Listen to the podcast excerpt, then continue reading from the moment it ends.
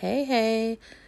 This is, what is this, episode nine, I think, um, of The Lazy Capricorn. I am Monet, and I recorded this multiple times for for a variety of reasons because I moved, so I was going to talk about my move and you know the drama of it and how exhausting it was. And then I thought about, oh, I want to talk about, you know, how grateful I am and how blessed I am and, you know, my restored faith and what that looks like. And uh, then it was a more casual one, kind of drunk, of course. And now I am here because I feel like multiple things keep happening, but they all sum up to to this thought and this I don't want to say here say new path because that's not it wouldn't be new, but I guess more defined if you will. Um so follow me cuz it's multiple parts. So after so during my move from my last apartment to my apartment now, um I felt like I handled the situation uh, as an adult. I felt like I was re- really responsible and uh, I showed up because, as much as me and the roommate, as much as like misunderstanding, there were things that I did wrong. And I do have a hard time um, like owning up to shit sometimes. And but I'm getting better at it. But I think it was such a the roommate situation was such a a really annoying situation for lack of a better word that I was proud of myself in the ways that I did show up and accept, you know, what I did wrong and accountability and all those things. But it was hard because I had to face, it was like, oof, hit to the chest, like, okay, you're right, kind of thing. So that was one. And then um recently I watched the Lauren London interview with Angie Martinez. I think that came out last week or maybe a couple weeks ago. I don't know. I have terrible sense of time. But what Lauren London said was in in in all of the amazingness of the inter what the interview was because it was an incredible credible interview. Um, I'm gonna watch it again and probably a million times. Was we don't know how to talk about death as human beings. We don't know how to usher people through grief and through those moments. Uh, we just don't. We, we just don't know how to do it. So that was two. Then yesterday, I had a really important but really beautiful in essence conversation with my boyfriend Ra and I at some point I told him, you know, cuz I'm really big on my intuition. It's one of my favorite things about me. I have very strong intuition, but I also have moments where um I allow my intuition to be misguided by fear and by doubts and more often than not which i'm getting better at stopping is by other people and as in some points he has done that has misguided my intuition and i had to tell him like you know when you question it it makes me question it and it kind of throws off my gps and it's uh, frustrating when whatever you made me question, it comes back and I find out that I was right and I question myself for no reason and then I have to kind of reset. And within the past, I would say a few months, that's a lie, maybe a few weeks, I have been very, very the most connected I have been with my intuition that I've been in the past few years. But I also feel as though I've gotten to a place where I am doing better with listening to myself and moving without shame. And that's a really big deal for me because I feel like I've lived with and moved with and made a lot of decisions based off of shame. Um, so, and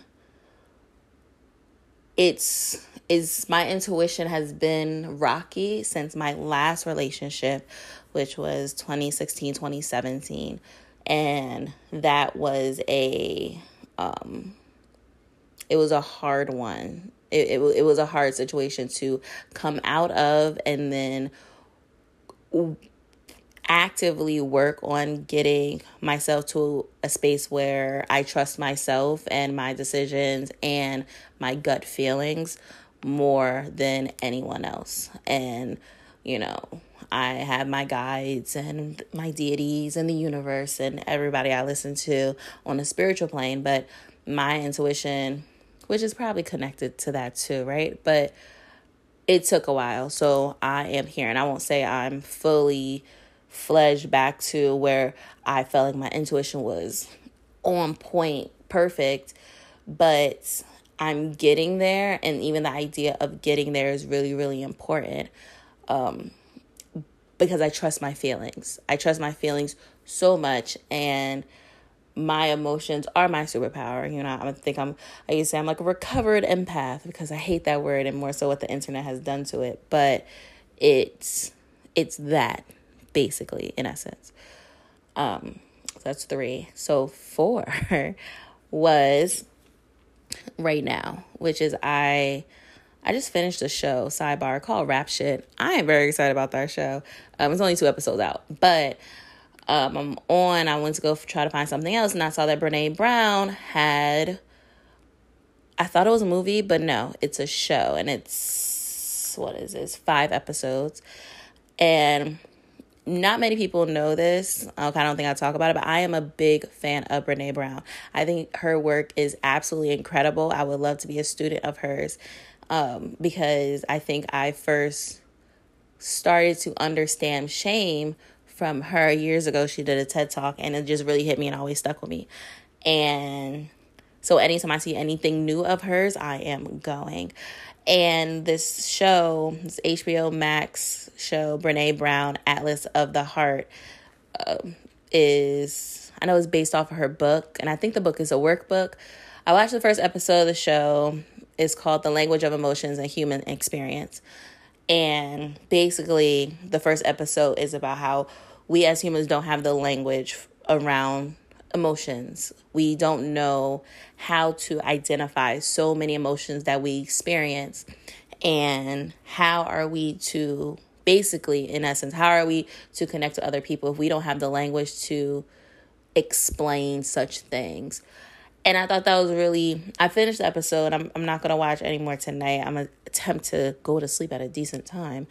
But I feel as though one, this is work that I would love to get into because her work as an emotion researcher is so important and i didn't know there was like a whole community of it. I mean obviously there is but it's not something i actively knew.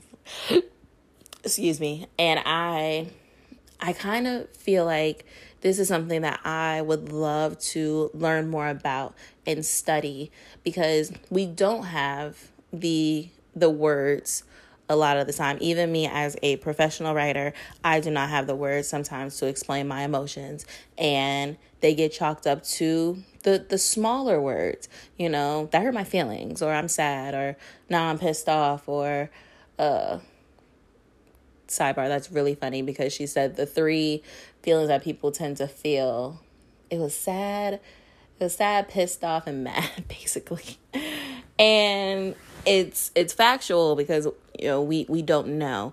But so she and i want the book because i saw that it came out but i haven't gotten a chance to buy it. And i kept saying i wasn't gonna buy any more new books. But i think this one's really important because i don't know what my life purpose is. I don't know whenever i'm gonna figure it out whatever. But i do think it is in the realm of helping people find their communities, find their tribes, find their their soul connections, whatever that looks like. And I kind of just want to facilitate those spaces, whether it's by writing about different practices or you know, interviewing people who are doing this work or actually having events centered around, you know, connecting and actually connecting with other people, whatever that looks like, I just want connection and community to be at the base of everything I do.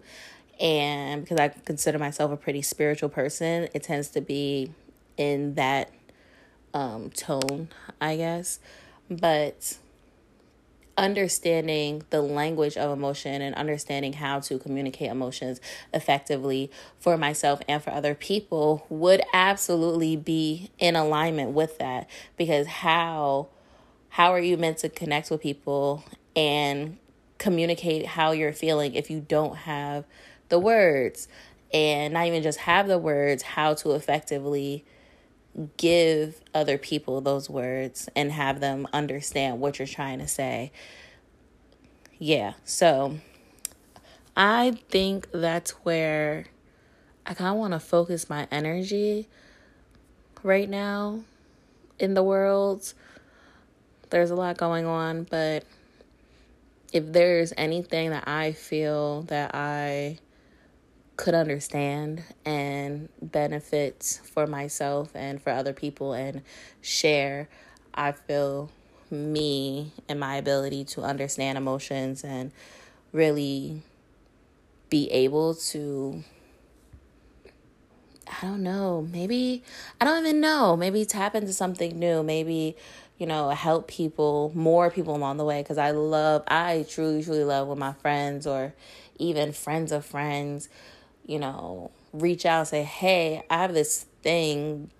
Can, can you give me your opinion? Or what does this look like? Or, you know, I don't know how to feel about this. And I'm like, well, let's talk about it. Let's let's figure it out together because maybe maybe I learned something from it. Maybe you came to me because I also need this this message, you know, because you know, we're all reflections of each other. So we could both benefit from this from this conversation and I want to be able to properly show up to the best of my abilities in those conversations with others and with myself and you know maybe maybe I need better conversations with God and just be able to say certain things more clearly. I don't know. It's a little deep, but that's where I am. So I'm um I'm gonna follow the rest of these episodes. I'll probably binge them tomorrow, or honestly, I really don't want to sit and watch them during work like I normally do everything else. I kind of want to actually focus on this, but I will be sharing the Lauren London email in the actual newsletter, and I kind of want to attempt strongly to put these out more often because I feel like they could be really therapeutic, at least for me. Um, to talk about what's going on, whether personally or in what I'm learning. Yeah, because still, till this is episode nine, I still have no idea what I'm doing with this newsletter. So please, uh, give me grace, give me grace, and leave space for my wonder, I guess. But that's it. I am Monet. This is the Lazy Capricorn because I am very much owning up to that title with this newsletter, but I will try my best to get better. Um, yeah, yeah, that's it.